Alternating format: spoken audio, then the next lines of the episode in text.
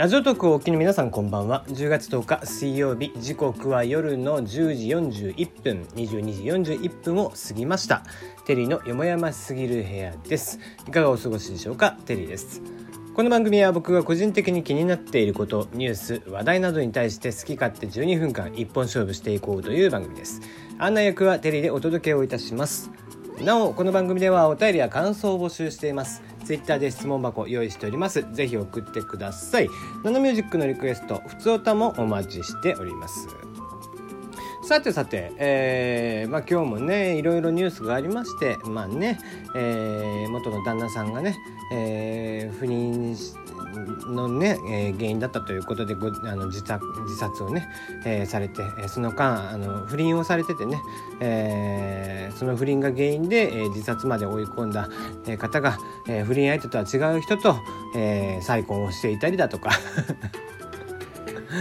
ねえー、有名作家さんのね、えー、右翼の草ハゲだの、えー、罵った立ててね、えー、挙句ご自身はもうツイッターから逃げて、えー、インスタグラムに場所を移すよって言って、えー、逃げていった吉本の某芸人さんとかね、えー、世の中本当にこうくだらない連中が多いなと。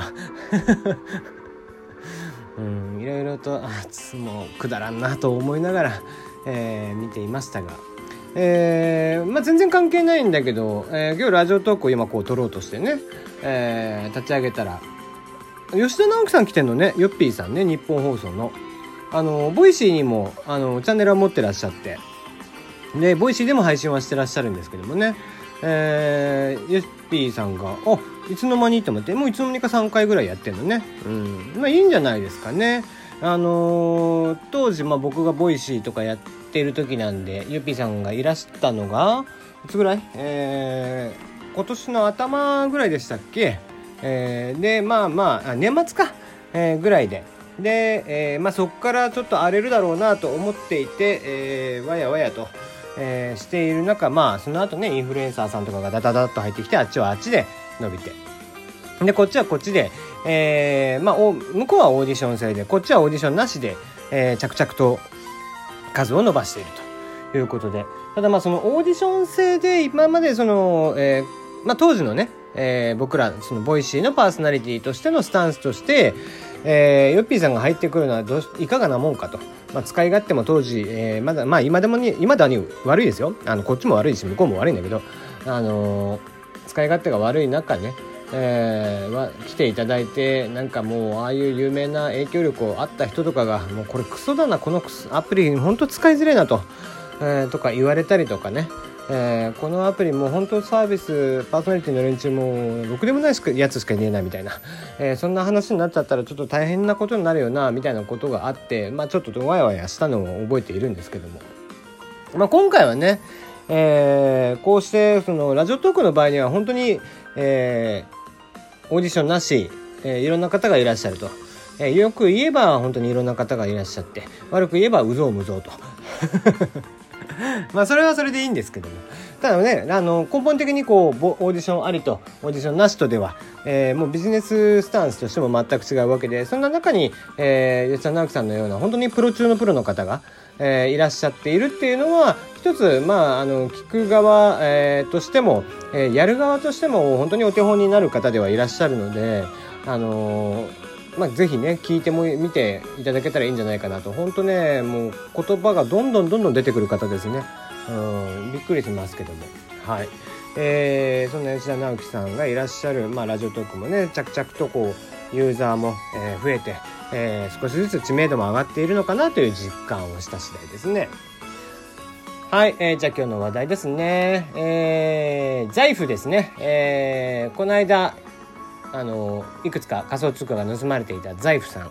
えー、テックビューロという会社がやっていたんですけどもこちらをフィスコ、えー、に事業譲渡いたします。はい、えー、今日発表ですね、えー、 Zaif を運営するテックビューロさんが10月10日フィスコ仮想通貨取引所に、えー、 Zaif の事業を譲渡しますと発表をいたしました、えー、当初は50億の金融支援ということで協議していたそうなんですけども、まあ、結果的には事業譲渡という形で落ち着いたと。いうことですね。えー、まあねこの間このニュース、えー、が出た時に、えー、この流出が出た時にね、えー、果たしてこうねあの財布を買うのはどこなのかみたいな話を 僕はしてたわけなんですけどもまあ案の定、えー、早々に、え売却ということになりましたね。事業譲渡は11月22日を予定していますということで。あのねこれやっぱねその仮想通貨ってまあ要は金融取引でしょ？それをねこうポットダのねあのちっちゃいスマスタートアップの連中とかがねやるって結構難しいと思うんですよ。ていうかもう現実的には無理で。あの一番ね儲かっていたコインチェック、えー、そしてこの財布、えー、両方ともこうして結果的には売却というわけでしょ。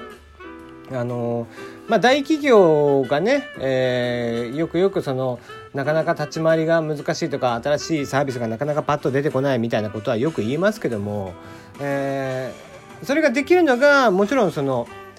スタートアップ企業とかのメリットではあるんですがスタートアップの落ち度っていうのはやっぱり大企業に働いたことがない特に今のこういう若いスタートアップ若い子たちがやってるスタートアップって大企業とかに働かないでそのまんま行く連中が非常に多いんであの例えば倫理の部分であったりあの社内の、えー、コンプライアンスの問題であったりだとかあとこういう、えー、対外的なセキュリティの問題であったりだとかっていうところがすごい不十分だったりとかするんですよ。あの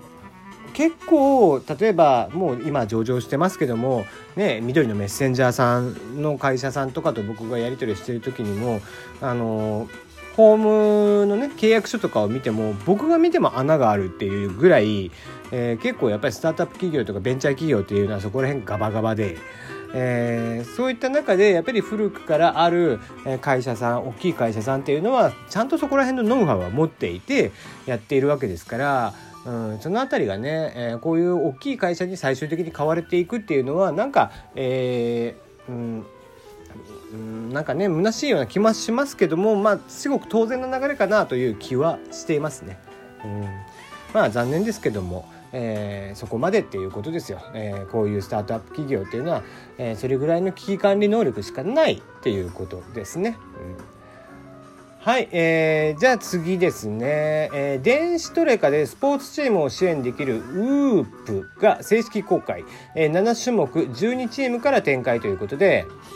えーと、スポーツチームやアスリートを、えー、オンライン上で電子トレーニングカード。まあ何ですかね、えー、これはソシャゲでいうところのキャラのね、えー、キャラクターみたいなものですけども。ファンと関係性を、えー、深めたり資金を得られるウープさんっていうサービスですね。えー、テッククランチさんでもまあ5月には紹介されたそうなんですけどもこの度ベータ版を経ましてえ10日今日ですけども正式リリースとなりました。えー、スポーツの数は7種類で、えー、12チームですね。えー、まあこれいいんじゃないですかね一応こう入っているところだと JFL、えー、であったりだとか、えー、卓球の T リーグ、えー、サイクルロードレース、えー、e スポーツ、えー、バスケ、えー、女子ゴルファーサポートチーム、えー、女子プロ野球などなどっていうことですが、えーと、どうしてもこの、まあ、ある種クラウドファンディングに近いんですよね。そのえー、簡単な言い方をするとですねこれどういう仕組みかっていうと投げ銭だと思ってもらえたら。例えば、えー、何ですかね。あのショールームとかであの好きなアイドルの子とかに、えー、ハートを投げつける時にそのハートを買って投げるみたいなもんで、えーと、似たようなもん考え方は似たようなもんですね。投げ銭方式になっているということですね。トレーニングカードを発行しで、えー、直接購入した場合にはその代金の90%えー、ユーザー間が取引した場合にも2.5%がチームの収益になりますと。で、えー、残りの部分が、えー、カードの代金、えー、通常購入だであれば10%が運営側ということですね。で、おそらく、えー、ユーザー間取引に関しても2.5%ぐらい、えー、同じく2.5%ぐらいが運営さんに入っていくのかなっていう気はするんですけども、えー、こういった形でやるっていうのはほとんど投げ銭であったり、クラウドファンディングに近い形ですよね。うん。まあいいんじゃないですかね。えー、やっぱりこの、マイナースポーツ系特に今回入っているチームっていうのはやっぱり、えー、J1 とか、まあ、分かりやすく言うとサッカーであれば J1 とか J2 とかでもなくて JFL とかなんですよね。で下部リーグであったりあと卓球とかね T リーグ、えー、バスケであったりだとかっていうそのマイナースポーツ、えー、マイナースポーツではないんですけどもチームとしての規模が大きくないがゆえに、えー、なかなかその資金面が非常に大変だと。いうことでそういったところに関して、えー、やっぱりちゃんとした根付いている地元のファンであったりだとか、まあ、地元ではないけども遠くにいて、えーいてそのチームが好きだとかっていう人たちが直接チーム側にお金を落とせる仕組みってあったら絶対いいとは思うんですね。っていうかこれが当たり前だと思うんですよ。あのねどっかのサイトがわけのわからないスポーツ、えー、なんかスポンサービジネスみたいなことをね、えー、やりたいと僕がやりたいのは、えー、投げ銭じゃないんだとスポンサービジネスがやりたいんだってこれがファンビジネスなんだって、うん、意味のわからないっていうことですよね。えー、なんかなんか投げ銭スポンサービジネスにして、えー、したら僕からすれば投げスポンサービジネスっていうのはやっぱりその企業さんに対してあの言うことができる範囲の制限っていうのができるので好き勝手は喋れなくなるわけですよ。ところがスポンサービジネスというのはその人に直接お金を払うわけですからファンからお金を直接もらっているわけでその人のしゃべりが面白いという話ですよねその人の思考であったりだとか主義であったりとかが面白いとそれに同調しますよっていう意味合いであってえー、スポンサービジネスなんか入れるよりも圧倒的に投げ銭を入れた方がいいって僕はずっと言い続けたのに、えー、それは折り合いがつかなかったですけどもね。うん、まあなんだろうな。その想像力が乏しいんですよね。資料が浅いんだろうなと思っておりますが、えー、まあなんつうかやっぱりこうね圧倒的な数、えー、を囲っておきたいわけじゃないですか。ファンという。一企業がいくら応援してもファンがいなければ回っていかないわけでそのあたりもねこの投げ銭システムというのは僕は非常にいいんじゃないかなとは思っています。それでは、えー、面白かったらいいねシェアなどをしていただけたらなと思いますよ。